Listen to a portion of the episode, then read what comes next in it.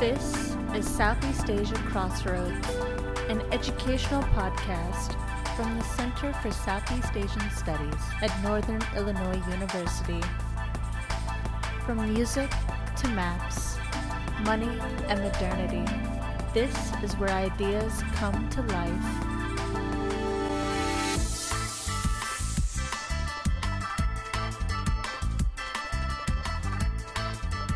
Well, welcome to another edition of Southeast Asia Crossroads. Uh, I'm your host, Eric Jones, and with me in uh, virtual studio is uh, uh Jim Wilson from the from the center. How you doing, Jim? I'm doing fine, thanks, Eric. You said a long day in the salt mines of uh, Microsoft Teams Virtual lecturing. lecturing online, yes. Uh, yeah, it's uh, a little different. Yeah. Well, also in Um, vir- virtual studio is is a, is a special guest uh, um, that we're going to talk to today. Do you want to introduce him, Jim? Yes. Um, today we have uh, Dr. Jacob Shell, who is an associate professor of geography and urban studies at Temple University in Philadelphia. He received his PhD in geography from Syracuse University. Dr. Shell arrived at his interest in Burma or Myanmar through the topic of transportation, in particular, transportation on animal back. His first book, Transportation and Revolt, Pigeons, Mules, Canals, and the Vanishing Geographies of Subversive Mo- Mobility, was published by MIT Press in 2015. Dr. Shell initially set out to write a book about elephants as a means of transportation in 2012, a research framing which uh, directed his attention to the teak forests of central Burma, as well as to the forests of Kachin State and to northeast India. His book about this topic, Giants of the Monsoon Forest Living and Working with Elephants, was published by W.W. Norton in 2019. Dr. Shell also draws maps, so he has a cartographic background as well. So, um, with that, um, I think um, uh, we can start off with uh, maybe giving a little background as to how you got into this topic that you discussed earlier today. Sure, and uh, thank you for having me uh, on the podcast. Um, I think it'll be fun to uh, re-explore the same themes in, in this very different setting than the kind of more formal talk I gave before. Yeah. Um, yeah, well, I had written this um, sort of dissertation and then eventually my first book, and it was um, mostly focused on uh, forms of transportation that allow the user of the transportation to move about in secret, and that uh, that work, which ultimately became my book, Transportation and Revolts, uh, which was published by MIT Press in 2015. Um, it had a lot of emphasis on various transport animals like horses and mules, sled dogs, camels, and there was this section about elephants, and in particular, um, the ways in which the rebels during the Sepoy Mutiny in India in 1857 through 59 um, had made uh, this very sort of smart tactical use of their elephants to escape their uh, British pursuers in the sort of um, uh, peak moments of the uh, of the rebellion um, that had happened. This was, it was a very sort of historical topic, and that entire book is very historical emphasis. But it left me really interested. That that sort of uh, leg of that previous research left me incredibly interested about this general topic about elephants as a means of transportation, elephants as a means of crossing rivers, elephants as a means of escape during uh, political crises. Um, and uh, around uh, this point, I was moving to Philadelphia for my professor job at Temple. And it, it sort of came together that I, I realized that a tremendous amount of the kind of remaining elephant based work and elephant based transportation geography that exists in the world is primarily in Burma or Myanmar. Um, and I think through some some books I crossed paths with, like the books by um, Bertil Lintner or Shelby Tucker, who have written a lot about the political crises that are associated with um, Kachin State, um, in, in, particular during the 1980s, uh, which is when both of them wrote a lot of their key books on that topic. Um, I realized that Kachin State was really like the number one place where uh, a lot of these things were going on, um, at least as late as the 1980s. But what I was sort of uh, very fortuitous um, to sort of happen upon is that there's a pretty substantial Burmese refugee population in the city of Philadelphia, uh, most of whom are not actually Kachin. A great many of them are actually rather uh, Karen people, who are another kind of elephant associated people, but but um, not as much so in the 21st century as the Kachin. Um, eventually, I did touch base with a local uh, Kachin person, and I just met with her very frequently, and she had a lot of sort of interesting and useful connections back in Myitkyina, which is the capital city of Kachin State. Um, and this sort of got me started in that kind of um, area of emphasis of the work, looking at uh, Kachin State and Kachin people um, and some other groups in Kachin State, like Khamti people, and uh, the importance of um, domesticated elephants and elephant-based transportation and elephants as a means of crossing forests and sometimes moving about in secret under certain political circumstances. Um, that's what that's what sort of got that aspect of the research started. Yeah, and who would um, who would have thought community-based research would you know get you to Kachin State? Or that's uh, that's uh, that's that's great. Yeah, I mean it was very fortuitous. I think the way I did this, I mean if if, if like you know first year grad students are listening, they might want to make note of how kind of a helter skelter this was. But it was I think at first what I did was something like I I just sort of googled around to figure out who the kind of highest profile uh, Kachin Baptist ministers in the United States were because I knew it's a very like heavily Christian community. Um, not entirely Baptist, by the way. A great many uh, are Catholic or other denominations of Christianity. Um, and then I wrote to someone who wasn't from Philadelphia who happened to write back and I think was sort of delighted by my email. And he, this particular minister, I think he's in Maryland. I, it's many years ago now, so I don't entirely remember.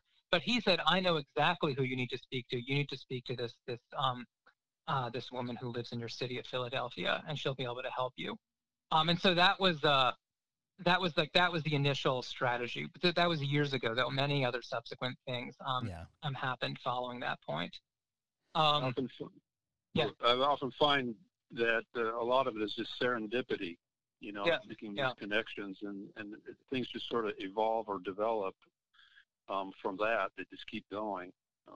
But you must have you must have also sensed like it, it doesn't hurt to have a topic that is like inherently kind of sexy and like um people yeah. want to hear about elf right i mean like more than maybe barges like people are like oh elephants like i'm listening is that does that happen i had students say yeah, this say no, this to me like oh i want to listen to the elephant thing yeah no that, that's very transportation that's very, geography yeah absolutely i mean that, that, that that's very insightful because that, that is exactly what it felt like um around 2011, 12, 13, where um, I had this book that was very focused on, uh, so yeah, to some extent on animal-based transportations, but also canal networks and rail networks. And I was noticing that it was a little hard to get people fired up, as fired up about those topics as I was. Um, and that the sort of the farther I went in this kind of animal direction, uh, it became a little bit easier. And I think with elephants, it's um, it, it, definitely, you know, it, they're they're very, you know, they're charismatic. They they draw a tremendous yeah. amount of uh, attention to themselves and sort of capture the imagination. And I don't think that's just that's just for sort of like shallow reasons. I, I suspect that there's something going on with a lot of human groups um, where uh, there's a kind of uh, there's an innate tendency to perceive certain animals as being really charismatic and to want to learn more about them and, and, and this kind of thing.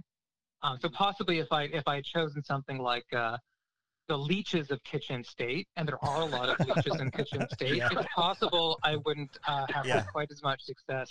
Um, in, Although in, you did have, imagine you did have some experience with leeches, didn't you? Or? Yes. Oh, yes. But you, you have been a careful reader. Yes. Well, actually, yeah. uh, leeches are really important for understanding why elephants have kind of endured as this important means of transportation in that region. Um, the severity, the severity of uh, of of uh, you know sort of aggressive leeches, especially in the Hukawng Valley or Patkai Mountain kind of area, um, makes it pretty dangerous at times to even walk across certain areas uh, on foot. Whereas if you're up on top of an elephant's back, you really have something more like a fighting chance to like mitigate the amount of leeches that land on you. So so actually the leeches are important uh, too, and and it is um is, is another factor for understanding why this sort of surprising transportation geography that's happening on the backs of elephants is enduring into the 21st century.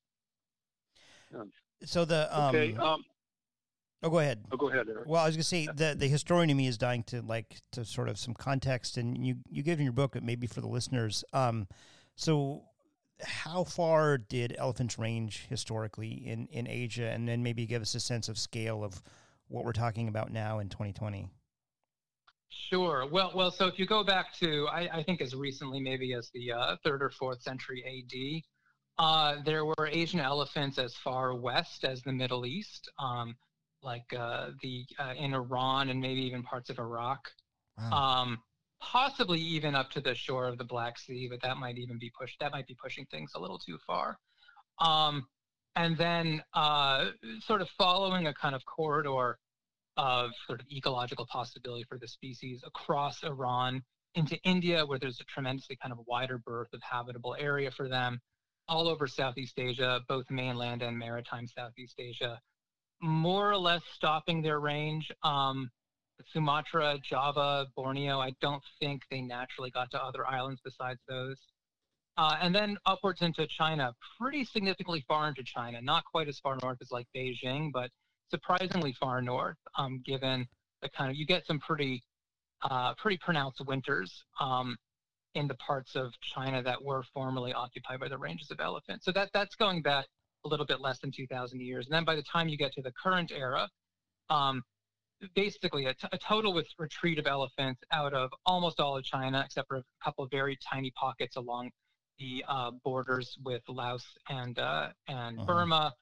Um, basically, a, a, total withdrawal from the Middle East, and as well as Iran and even Pakistan. In India, some pockets in uh, the south and in the north, in the northeast in particular, to some extent in the kind of central and east central parts of the country. Sri Lanka has some ranges. And then there are these pockets of ranges all over uh, Southeast Asia, of course. And really, those pockets get biggest and become the most interconnected with each other at this kind of uh, area along the Indo-Burmese borderland, especially the kind of northern side of that border, borderland where Kachin state is uh, touching Arunachal Pradesh in India. And so sort of from the point of view of the elephant, this is like the crucial strategic area that they that they need to continue to exist as having forest cover if the species is going to have a future, because it's a species which um, has become uh, really dependent upon the existence of forest cover, which historically, yeah. if you go back thousands of years, that wasn't the case with Asian elephants. They were actually were uh, dwellers of uh, river valleys, and they were they would actually eat grass and not and not um, uh, tree vines and bamboo leaves. But because they were forced out of the river environments by human beings who started dominating those river valleys, um, they actually had to kind of re-evolve and become uh, uh, upland and rainforest dwelling animals. And so they really need these last lingering upland rainforests to uh, persist if they are going to persist as a species that actually gets to exist. And it's in these tiny enclaves in the the monsoon forest where the working elephants are so um, indispensable, right? Mm. Yeah, so, so they, they need the forest to persist. And I, what I argue in, in, in, the, in my book, Giants of the Monsoon Forest, which came out last year, um, is that there's a strong degree to which, in theory, there, there's, I think, from like a maybe especially a Western conservationist point of view, there's this tendency to suppose that the, uh, the best way to conserve them would be to have them all be wild and there'd be some like massive wildlife preserve. Like it would have to be the size of like you know the whole state of california or something. And then all of the asian elephants could live there and it would be fine. Um, but it seems to me that uh, the, the, the more kind of realistic and like feasible scenario uh, that we actually have the, the sort of uh, co-species social configurations in place for is one where Asian elephants are interacting uh, with certain forest-oriented human communities that are making use of elephant-based labor to kind of get at the resources of the forest. So these human communities could be using elephants for logging, but that's sort of not 100% ideal because obviously logging is naturally destructive of forest cover, so that's not ideal from a conservation standpoint.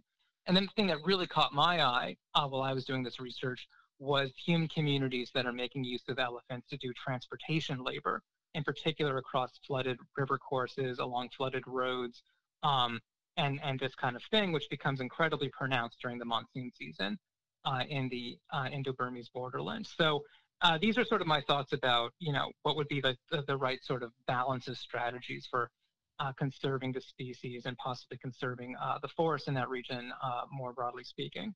Um, you know, another uh, interesting thing um, at the outset of your book on giants of the monsoon forest um, was, you know, that essentially these are captive populations or captive captive members of a population, and um, so they're not truly domesticated, um, but kind of a whole culture of capturing and methodologies have developed on, you know, you know, capturing wild elephants essentially, and I, I don't know if taming would be the right word, but um, or semi-domesticating them um, in a way. Um, but could you go over the process by which, say, a mahout uh, captures the yeah. um, captures elephants? It's quite sure, a yeah. harrowing. Are they bred in captivity? Yeah. Are they bred? Well, yeah. What is that like?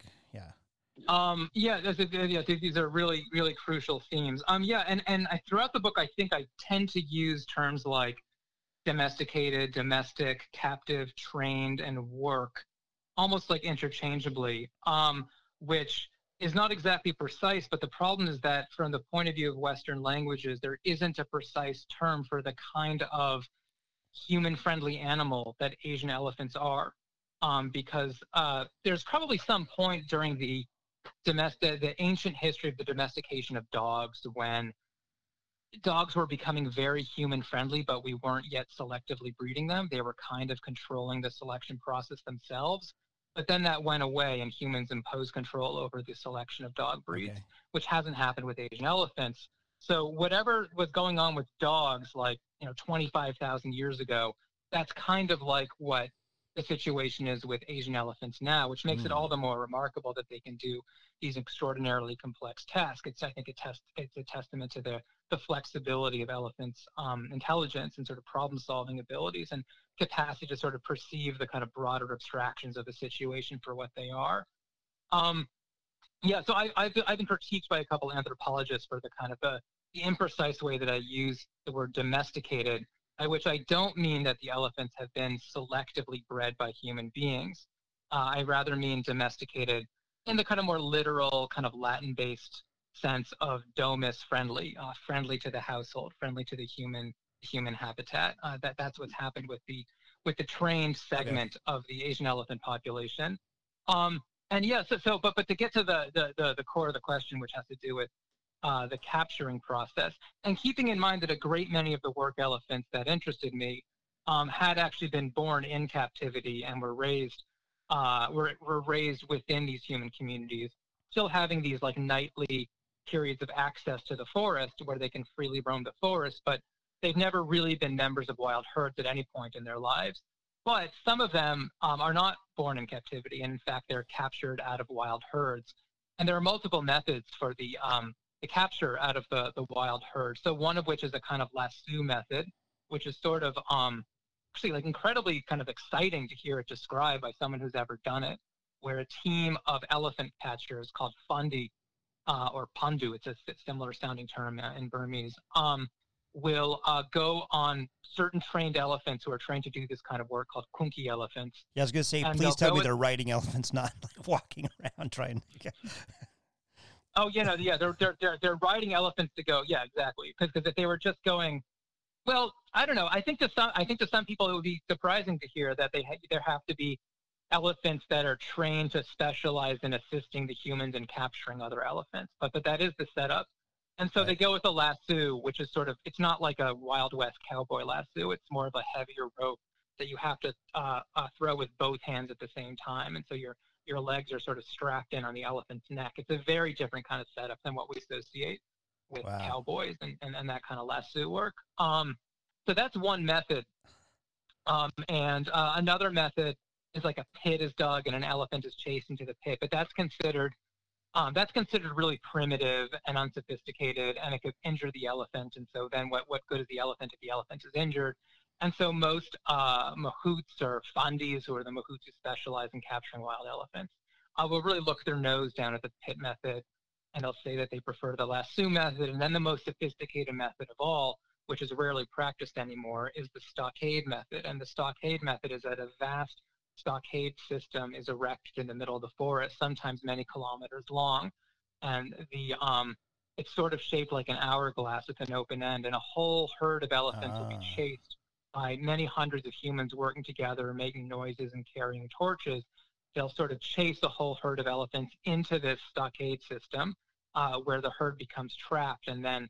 Uh, uh, so this is like uh, in more historical times. This is like how the kings of Burma and Siam and other such places would capture large numbers of elephants. Um, and there's a sort of trade-off uh, if you think about these methods. Uh, so with the lasso method, you don't need as many people involved. You don't need to have this vast stockade system in the middle of the forest, which can be rather destructive. Um, but on the other hand, you tend to only be able to capture one elephant at a time, which is usually a calf. And so what you're basically doing is you're uh, depriving this poor calf from his or her family. Um, so it's a hugely tra- uh, traumatic event in the elephant calf's life. And then the elephant calf has to kind of like learn that, okay, now the human beings are my family, or like the, the other captive elephant in this human beings community are my family. So it's, it's sort of uh, uh, seriously a troubling thing at that level. Whereas in the stockade method, you know, entire families or entire, entire herds are captured at the same time. And so they all get to sort of maintain their pre existing inter elephant bonds uh, with each other within that method. Um, the training itself uh, can be um, pretty unpleasant to hear about. Um, it does depend on the area that the elephant training is happening.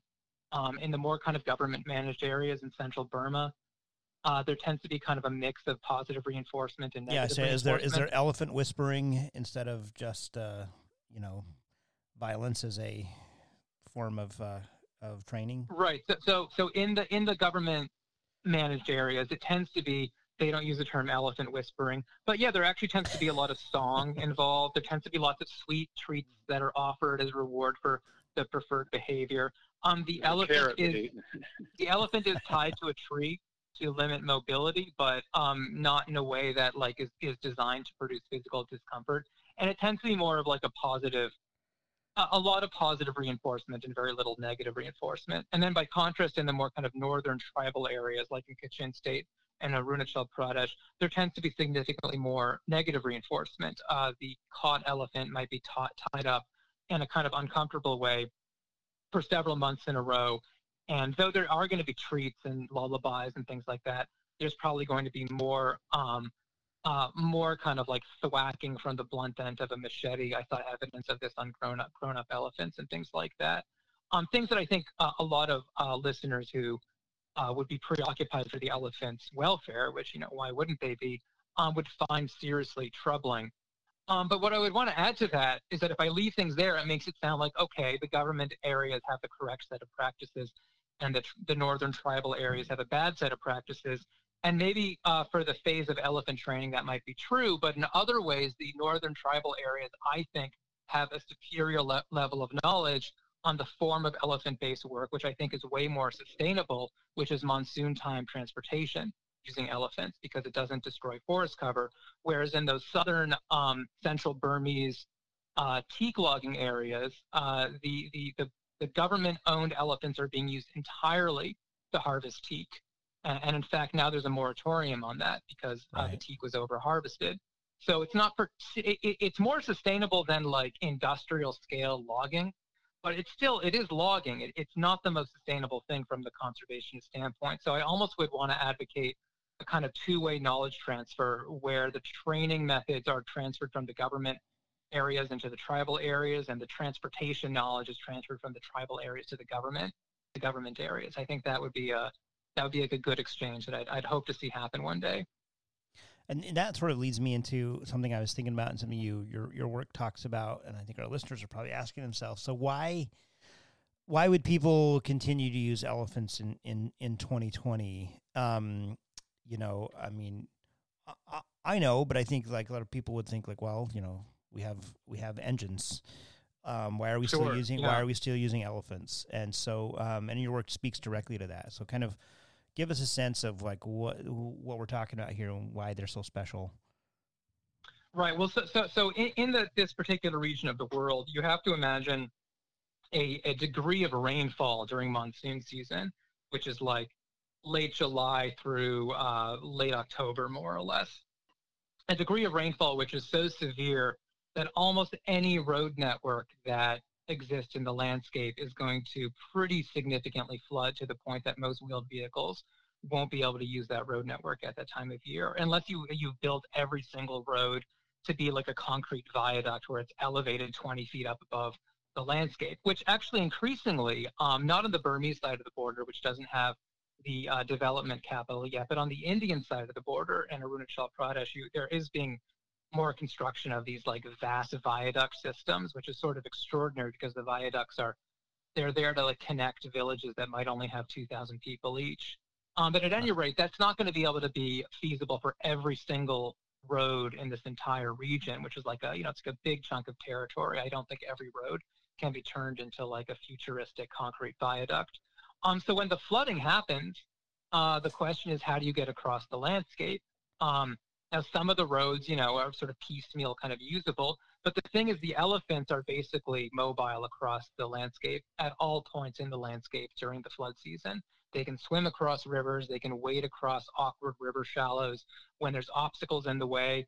Um, they can use their massively powerful uh, trunks to move the obstacles out of the way, both for themselves and also for, say, pedestrians or motorcyclists or other cars that are trying to get, you know, uh, persist along some flooded road. So the, the elephants have this kind of unique mobility and use value in this kind of uh, intense monsoon region um, that really hasn't been replaced by any kind of uh, big, heavy diesel-powered um, you know, human invented uh, vehicle. Like it, it's sort of surprising and counterintuitive, but um, in, another sense, maybe it shouldn't be that counterintuitive. Most of the big kind of modern vehicles that we think about, whether they're automobiles or jeeps or or uh, tanks or you know uh, backhoes or, or this kind of thing, most of those vehicles were invented uh, by societies that have much more kind of temperate environments and I think are basically designed for those environments and are not really designed for a kind of a, a part of the world with this intense monsoon flooding and sort of omnipresent mud and mudslides and landslides and the kinds of things that um, you would be relatively accustomed to living in northern Burma, um, in particular Kachin State, or in Arunachal, in particular the kind of eastern part of Arunachal. Uh, yeah, whereas you know the, the Asian elephants are basically they're evolved to be mobile across those landscapes. So that's one reason yeah. that I would expect uh, the elephants to kind of endure in terms of their usefulness for um, at least a few more generations. I don't think that the culture is going to collapse uh, overnight. So like the yeah. I mean it, it's interesting that the and that you know you think a boat can get you on some of that monsoon, but like it's the you know but when it gets out of the an elephant can swim across um, water and then can get up on the muddy bank and uh, go on a non-existent road and take you over over land is where like you would need several you would need the boat to maybe get you and you like the the the kind of trying to trying to piece out in rural monsoon um, uh, you know upper Myanmar like how to how to have the logistics worked out like an elephant might be right well you need to, to imagine that um, it, it's a funny thing. Like like uh, I'll describe the intensity of the flooding, and I think most uh, Western listeners or readers, for that matter, they'll they'll they'll they'll hear this and they'll think, oh well, that means the whole landscape turns into a lake. And if the whole landscape turns into a lake, why wouldn't you use a boat? But what instead you need to imagine is that the intense flooding does not mean that the whole landscape turns into a lake. The intense flooding means that the whole landscape turns into a morass of mud. And it's, it's the yeah. image of the morass of mud uh, which needs to be kind of uh, remembered. If, if you live in like Florida, it might be kind of easier to imagine uh, what you're supposed to think about here. It's a landscape that boats would also have a lot of trouble traversing because there's mud in the way, there's boulders uh, that are constantly being rearranged uh, because of the rainfall. Um, uh, the current gets extremely swift and dangerous uh, during the flooding times of year along the water courses. So it's not that that that the that boat geographies would be rendered completely irrelevant during this time of the year. Far from it. But they don't they don't solve the problem. Um, and elephants don't solve the problem, but elephants can can fill in significant pieces of the problems in the ways that wheeled vehicles and boats really can't. And, and you really, in order to imagine elephants becoming totally obsolete from a kind of technological point of view in this environment, you really have to imagine a kind of futuristic scenario where everyone has like a personal flying craft or something like yeah. that. Then, then I'll concede that nobody needs a transportation elephant anymore. You know, um, that that leads me to think also in your uh, in your book that um, you describe really kind of the elephants in, in the situations like this when they're ferrying people actually show judgment about the situation. Um, if I remember right, that um, they they knew what to do, sort of at the spur of the moment. What you know, mm-hmm. In in in an emergency situation. Ah. I think that uh, you know they would block the flow of the water so that people could um, get on board or what have you. They they seem to have a sense of Yeah, no, that that that in particular, that vignette is uh that that's a, a vignette from a, a World War II era narrative about uh, British and Burmese and Indian refugees fleeing from Burma from uh, during the Japanese invasion of Burma in 1942. And yeah, a lot of these escapes had to happen on elephant back because that was the only way across the mountains in between uh, Upper Burma and Assam, which are the Patkai Mountains. And there's there's an extraordinary moment in one of these narratives where a particular elephant, I think it was Maggie the elephant, I think that's the one that the narrative is about, uses her bulk as a kind of a breakwater to allow these two particular refugees who have been stranded as they're sort of wading across a particular flooding jungle course uh, to, to, to make sure that they're not overwhelmed by the rapids that are, that are sort of um, causing them to lose their footing. And if they lose their footing, then they get swept away by the rapids and they drown. So Maggie comes up next to them and blocks the water. It's an extraordinary description uh, from this particular narrative, and then this allows them to kind of make their way across the rest of the uh, uh, across the rest of the the river. So that's a very historical uh, description of the phenomenon. But and yeah, and more pre- uh, sort of contemporary times too. Um, just from my interviews, I did hear a number of really impressive uh, stories about um, elephants being sent into rivers to rescue stranded people, like stranded river fisher, fishermen or stranded farmers during a flood. Uh, elephants coming, uh, realizing kind of on the fly, like, oh my God, that particular uh, log over there in the river is about to move in a way that's going to cause a wave to happen, and then we'll sort of prevent the log from moving. Um, just really sort of rather extraordinary accounts of the elephants kind of being kind of having a higher level of situational awareness in these kind of flood time rescue situations than uh, many of the humans would have, though certainly the elephants' mahouts, or uzis as they're called in Burmese, um, also need to be kind of uh, need to be sort of uh, connected into what's happening as well. Um, so yeah, uh, the, the elephant's level of situational awareness is definitely part of um, part of what makes it possible, I think, for them to bounce back and forth between these kind of wild and domestic states, in addition to being incredibly useful in these kind of high intensity, urgent emergency situations. You alluded to it in uh, um, about this sort of World War II scenario that these elephants were moving um, uh, people, but uh, a, a, bit of your work is, is focused on sort of the subversive guerrilla sort of mobility aspect of of of elephants. Um, tell us what you're finding. Sure. Well, so so uh, in Kachin State, uh, and maybe some listeners will already already be familiar with this. There's a uh, a militia. Sometimes people don't like it when I use the word militia, um, but I, I, sort of perceive it as a militia, um, or a kind of a, a, local ethnic army called the Kachin Independence Army, um, and they uh, have about 50 to 60 elephants uh, who are used kind of as transportation convoys across the Kachin forest. Um, so most of the work that the uh, Kachin Independence Army or KIA's elephants are doing is they're carrying supplies to and from various uh, rebel army held uh, camps and villages and depots and caches that are uh, deep in the Kachin forest. And this just allows the organization to access these areas and create a kind of logistical web in ways that are totally beyond the view of um, the permanent road network, which tends to be more uh, dominated by the Central Burmese military, the uh, the Tatmadaw. Uh, furthermore, because like the whole thing is happening under the cover of forest canopy, um, unlike a road system where in order to have the road system you have to tear down a whole corridor of trees, and then you can easily see from a satellite image that the road is there. Uh, these elephant trails are purely under the cover of the forest canopy, so there's a really there's a very little way to track exactly where they are or where they're going, and so um, uh, this kind of uh, elephant-based transportation system, and it's the only thing like this that's left in the world. Though there used to be examples of this kind of thing elsewhere. Um, that the that the KIA administers uh, uh, sort of allows there to be this kind of relatively invisible or clandestine logistical uh, web, and, and and you need to have the elephants involved, or they need to have the elephants involved in order in order for that to be possible.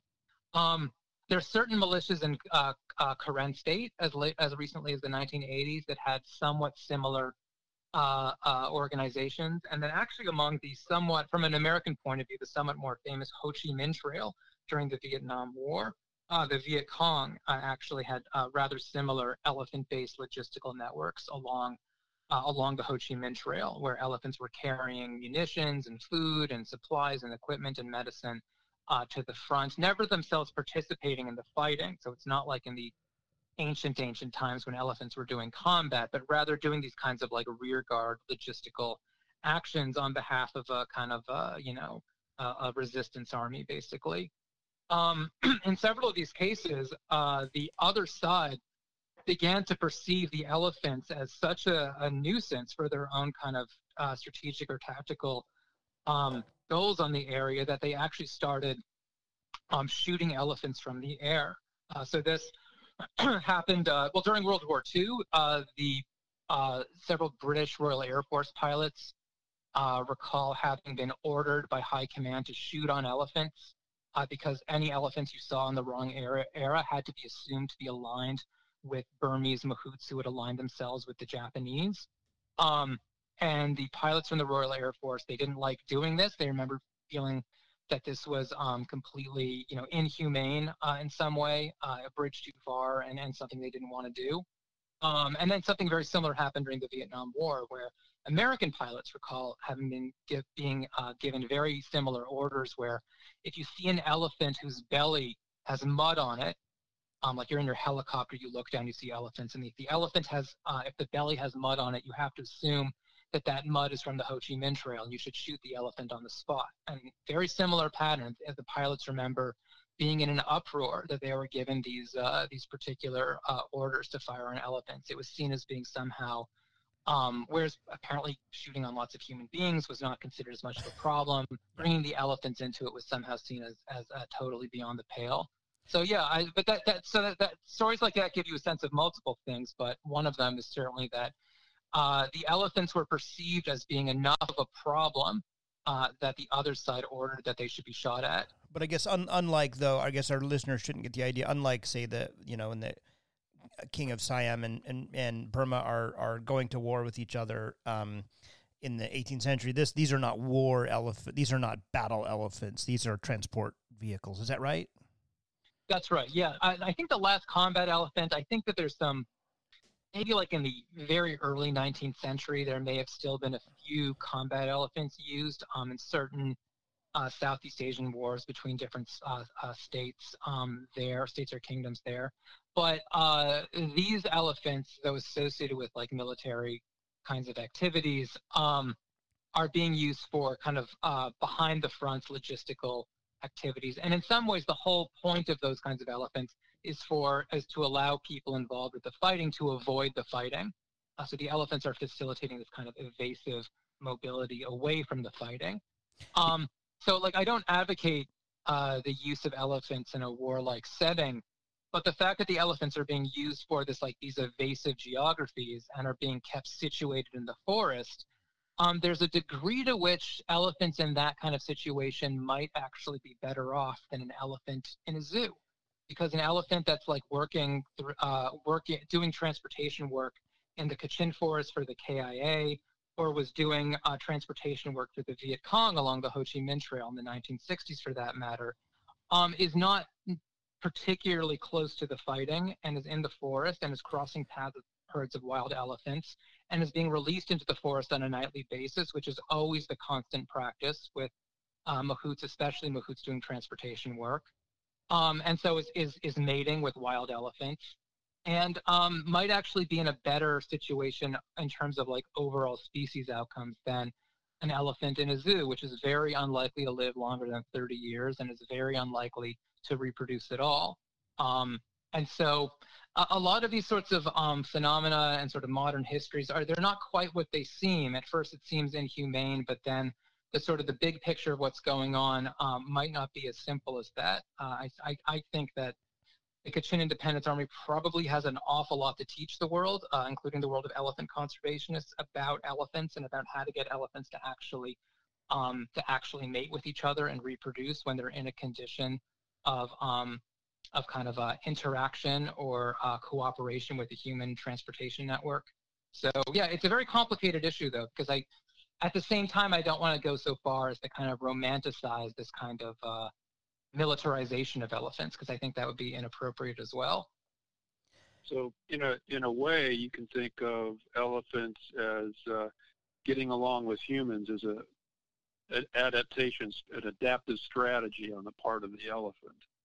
Yeah, that's certainly kind of my um, theory about what's what's happened with Asian elephants. It is really striking that um, among work animals, they do some of the highest intensity and most cognitively demanding tasks, and yet they were never selectively bred by humans to do so, uh, as I've said before.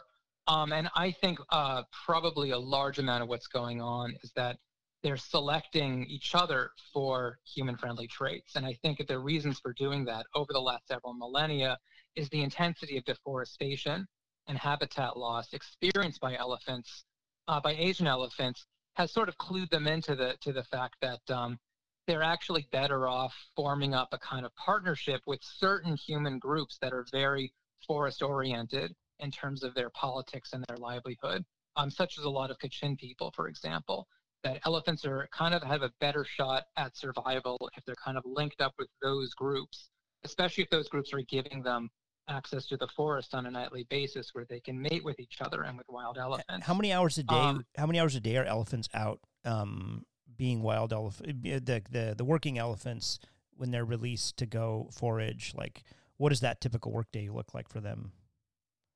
Yeah, so usually uh, they're going to be they're going to be working for maybe eight hours a day. Um, and it's even put this way by uh, a sort of somewhat famous British elephant official in Burma during the 1920s through uh, 40s, James Howard Williams or Elephant Bill, who said that the elephants get to be wild 16 hours a day, which might be overstating things, but they're basically out in the forest, wandering around with a pretty strong degree of freedom. They, they do have a chain around their forelegs, but the chain is very loose and the chain is also breakable. Um, and so for 16 hours a day, they're just sort of eating, sleeping. Um, they might be finding uh, either other trained elephants or wild elephants and mating with them. And this is basically getting them some pretty positive biological outcomes um, as compared with other yeah. kinds of captive elephants. So you're saying there's a there's an elephant bill, like there was a buffalo bill. Did you say elephant bill? Yeah, I think Elephant Bill. I think I think the nickname Elephant Bill stuck in reference to Buffalo Bill. I think Buffalo Bill came first and Elephant Bill came later. I like this idea though. So, um, go ahead, Jim. Um, you also brought up uh, in, earlier today uh, the concept of zomia. Sure. Yeah. Um, uh, could you speak to that a little bit? It's a kind of complex subject, but yeah, well, it, it's a it's a concept that was developed by various um, social theorists and political anthropologists such as uh, James C. Scott uh, is probably the highest profile among them, but also Jean Michaud, and I think Willem van Schendel is maybe the one who first coined the term. Um, and and the, the, the, sort of the concept uh, with zomia, especially as developed by James C. Scott in his book The Art of Not Being Governed, which is from 2009, uh, is that much of the kind of Southeast Asian and maybe Northeast Indian uh, upland heavily forested kind of massif region um, has historically functioned as a kind of receptacle of various human groups or human cultures that were fleeing displacement from expanding, powerful uh, valley based kingdoms. So, in the valley based kingdoms, you have these expanding agricultural states that could have been happening in Southeast Asia, like along the Irrawaddy or Chao, uh, Chao Phraya or Mekong, or from China and their river systems, or from India and its river systems um, that you have these this sort of flight of various ways of human groups that they don't want to be absorbed into these expanding agricultural kingdoms, and so they flee into the hills and they undergo a process of what Scott calls something like ethnogenesis, and they become a new kind of group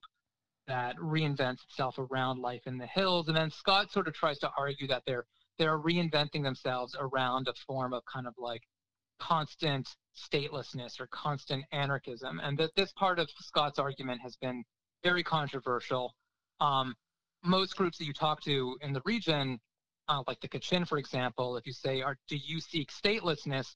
the answer you'll get is no. And, and but but that doesn't necessarily that in and of itself does not necessarily uh, negate Scott's thesis. Um, so I see it as a very useful framing because this idea of um, fugitive mobilities or escape mobilities or evasive mobilities, I think is hugely important for understanding this kind of enduring use value of the Asian elephants because um, the Asian elephants, who are themselves kind of in this process of multi-millennial flight from the human river valleys that they themselves used to occupy, and they've had to become more like hill-dwelling and forest-dwelling animals. Um, and they themselves oftentimes come up in these narratives um, humans fleeing political crises on elephant back into the forest, uh, deposed kings and generals and magistrates. Uh, some usurper comes along, the king has to flee, and there, there's just constant narratives that go hundreds of years back into um, various Southeast Asian histories, uh, where this pattern of the magistrate has to flee into the forest on elephant back comes up. And then this, it's not just a sort of historical trope either. It's a it's a it's a, a dynamic you find in uh, these World War II narratives. I already mentioned these refugees fleeing Burma on elephant back to, towards the uh, relative safety of British-held India. And then even more recently, um, there are examples like uh, a village in the uh, uh, Kachin region called Hukawng Valley, and a particular, uh, all the inhabitants of a particular village there called Onglot, in 2018, so just uh, just two years ago, they all had to flee the village because of encroaching fighting between the Tatmadaw and the KIA. And again, it was the same pattern. They fled the uh, village on elephant back, which facilitated this um, ability to cross parts of the forest that just no other vehicle could possibly get to. Um, so uh, these are very kind of like Zomian mobilities, I think, in the way that Scott would present in his framing. Um, and uh, though on the other hand, I don't think that the um, the kind of the, ultimate kind of like anarchist uh, teleology that that Scott is subscribing to is is um, exactly uh, uh, useful for or necessary for the overall framing. But with that said, I do find uh, the Zomian framing really useful for understanding uh, elephant-based mobilities in places like Kachin State do the um, so one thing that an elephant can do that a say a um, a, machine can't is to go where there's no road and, and, and heavily densely forested and you know uneven soil to sort of get there is and and they they participate in logging uh, elephants do is do we think that uh, forests that are that are harvested using elephants are more sustainable sustainable harvest than um, um, you know chainsaw machine based. Machines. Yeah. yeah. Right. Well, that, that's yeah. what I've. I mean, that's what I've heard from. I, have seen that in. Th- that's how like. Uh, I mean, it seems intuitive. British colonial but... officials up through World War II certainly felt that way, and then post-colonial logging officials in Burma certainly felt that way. Um, and so, like, I can report that that that's that has sort of been the uh, that's been kind of the working assumption within the contemporary forestry department. But with that said, uh, the uh, Burmese forestry has been becoming gradually mechanized.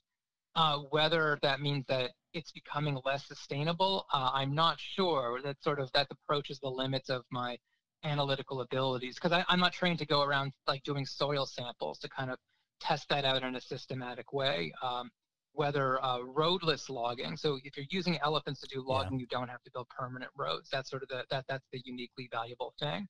Um, versus road-based logging, where you are building permanent road networks for logging trucks to access the forest. If you do soil samples of those two kinds of situations, you find that the soil is healthier when there's no roads. Um, my guess is the answer would be yes, but we, we're at the limits of my, uh, you know, my methodologies. I wouldn't, I wouldn't have the ability to actually test that out. This is something I mentioned in the talk too, that, that there is a sort of interesting gender component to the um, phenomenon of forest-based mahoutship or forest-based uzuship, if we want to use the Burmese term instead, um, where overwhelmingly the uh, the people doing the elephant work are men. It's a very male-associated uh, profession or, or, form of work. And yet there are these interesting exceptions. Do you think it's because the work camps themselves tend to be male, or or even at the village-based um, camps where elephants are working, the the, the mahout is probably a, a, a male.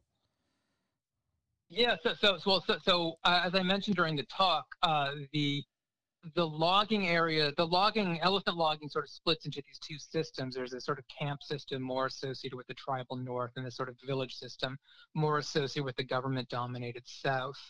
Um, and it is true that the the camps tend to be these heavily male environments because uh, the men at these camps they'll probably have women in their lives, like women in their family, but they'll be back in some town which is very removed from camp life. Whereas in the kind of uh, the southern elephant logging village system, you have the men and the women and their children. Um, they're all living in the same village, and then the elephants are also there too in the village. So everyone, like both both sexes of both species, are all there in the same village, and so there's a, a somewhat greater likelihood of um, women happening, you know, it, just just because of their own personal uh, interests or abilities, or maybe because of something going on uh, within a particular family where maybe uh, the son gets sick, and so the daughter has to sort of take up the mantle of handling uh, the elephant, which the family has been assigned, something along those lines. Um, that that you will tend to see uh, female mahouts uh, somewhat more often in the uh, in the village system, with some interesting exceptions even there, though. I mean, it, it, even that kind of reading uh, somewhat oversimplifies it. I, I found exceptions in the tribal northern area too. So again, even though it's a heavily kind of male associated profession, um, which is the, the, the, work of being a, like a like a forest mahout, where you're doing logging yeah. and cross forest transportation work with your elephant. Um, there are these sort of interesting uh, exceptions uh, to that rule uh, which I, I, found is just useful to sort of keep in mind for for understanding. Did, did those women, the, the rare instances, did they come from Mahout families? Um, I'm thinking of uh, the cases I, I know about. Uh, generally, no. Generally, they learned it from their husband, who was a Mahout.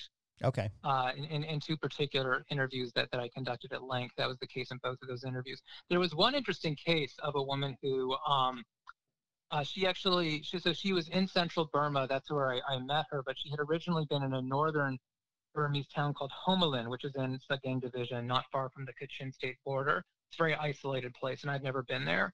Um, and she said that at least when she was growing up there, so this would be like in the 1980s and 90s, because she was uh, rather elderly by the time I had my interview with her, um, that there were actually quite a lot of women mahouts in that particular town of Homalin which she said had something to do with the fact that there's a river near Homalin called the Uyu River, which sort of drains from the uh, jade mines at Hpakant. But by the time the Uyu River gets to Homalin, it's really a kind of gold, it's a gold dredging area. There's tons of gold along the riverbed.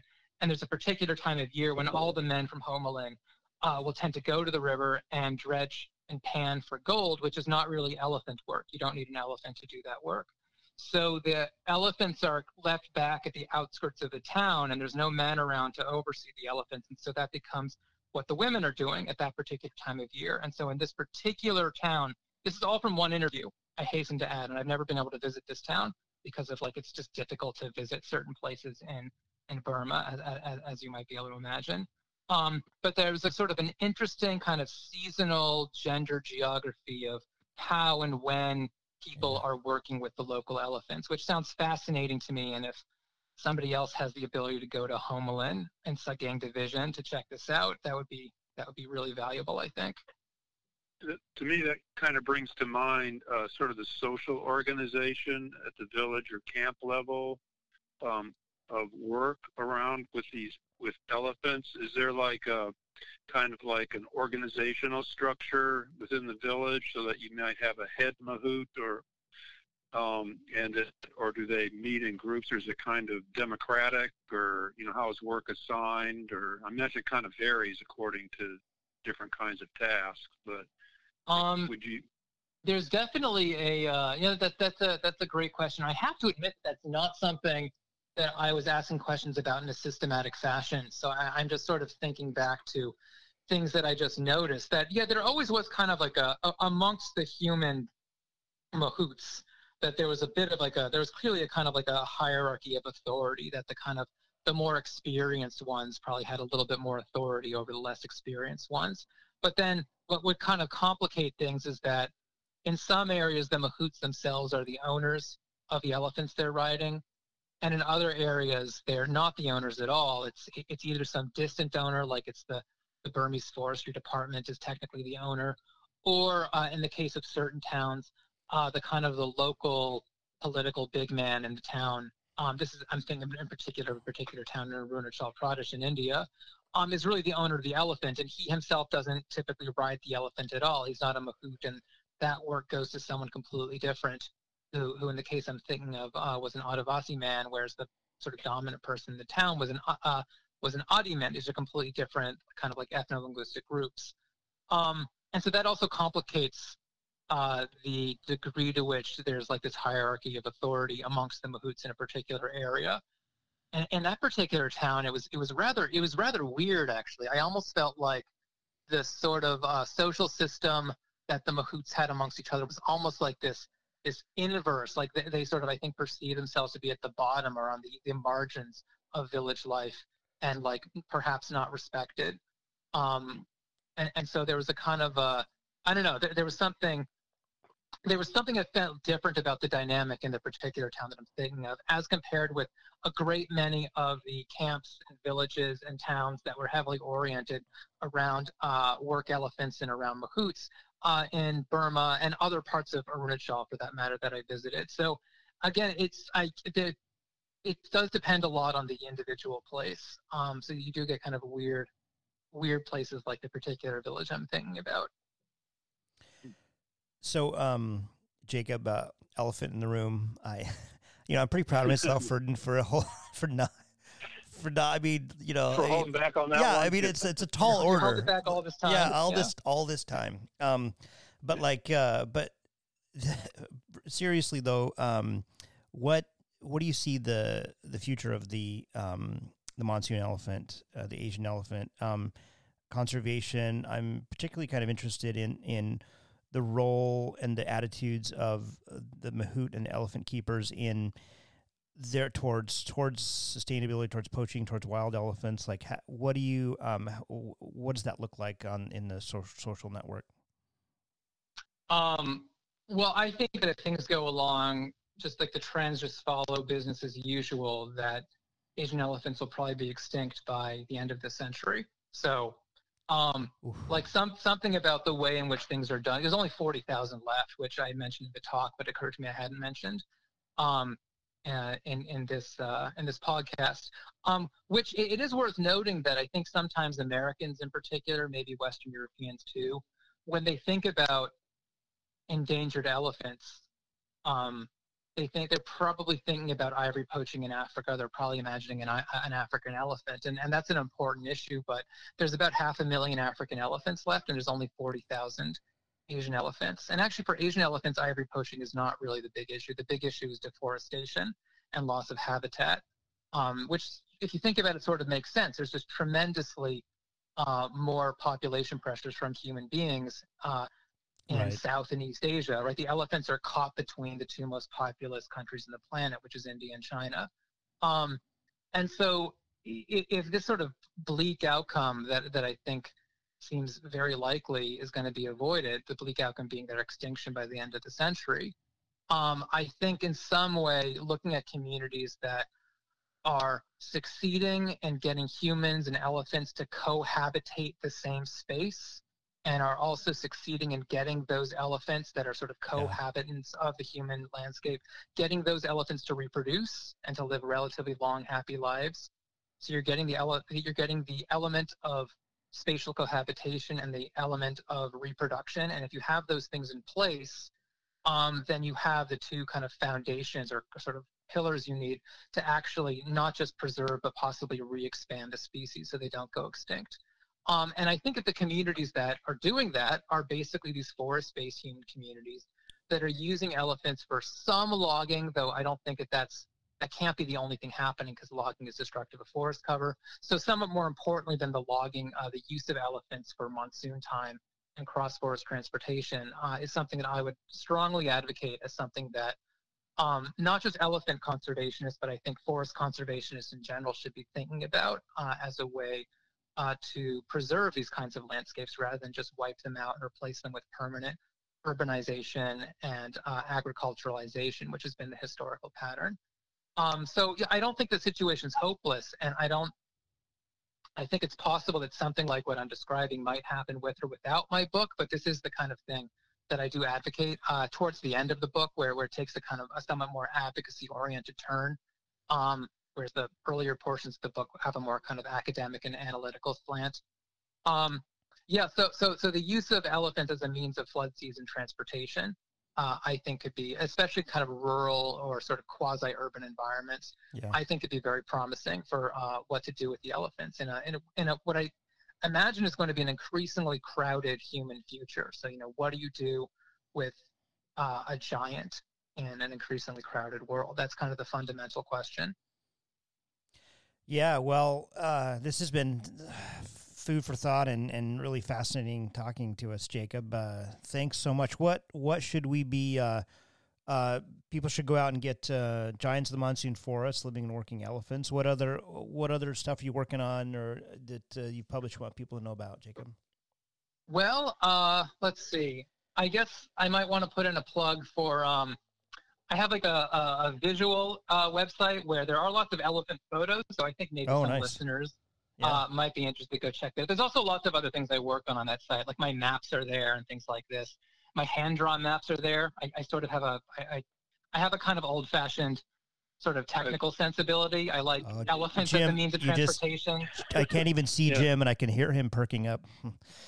Yeah. Well, no, Um, I, I, I saw some of your maps, and I was, uh, yeah, so this, these are kind of maps I, I like to see. You know, the, Um, I, so- I, I trained that- in traditional cartography myself. Oh yeah, yeah, so- great, yeah. yeah, So I mean, yeah. th- there's something to be said for uh, being able to actually draw uh, a map by hand, and that that I, I think there's certain situations where it's actually more appropriate than going to something like Adobe Illustrator or ArcMap, though.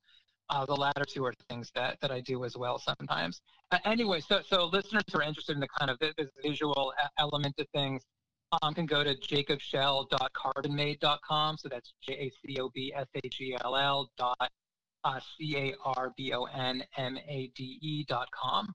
Um, and they'll see a lot of my, my sort of visual projects there.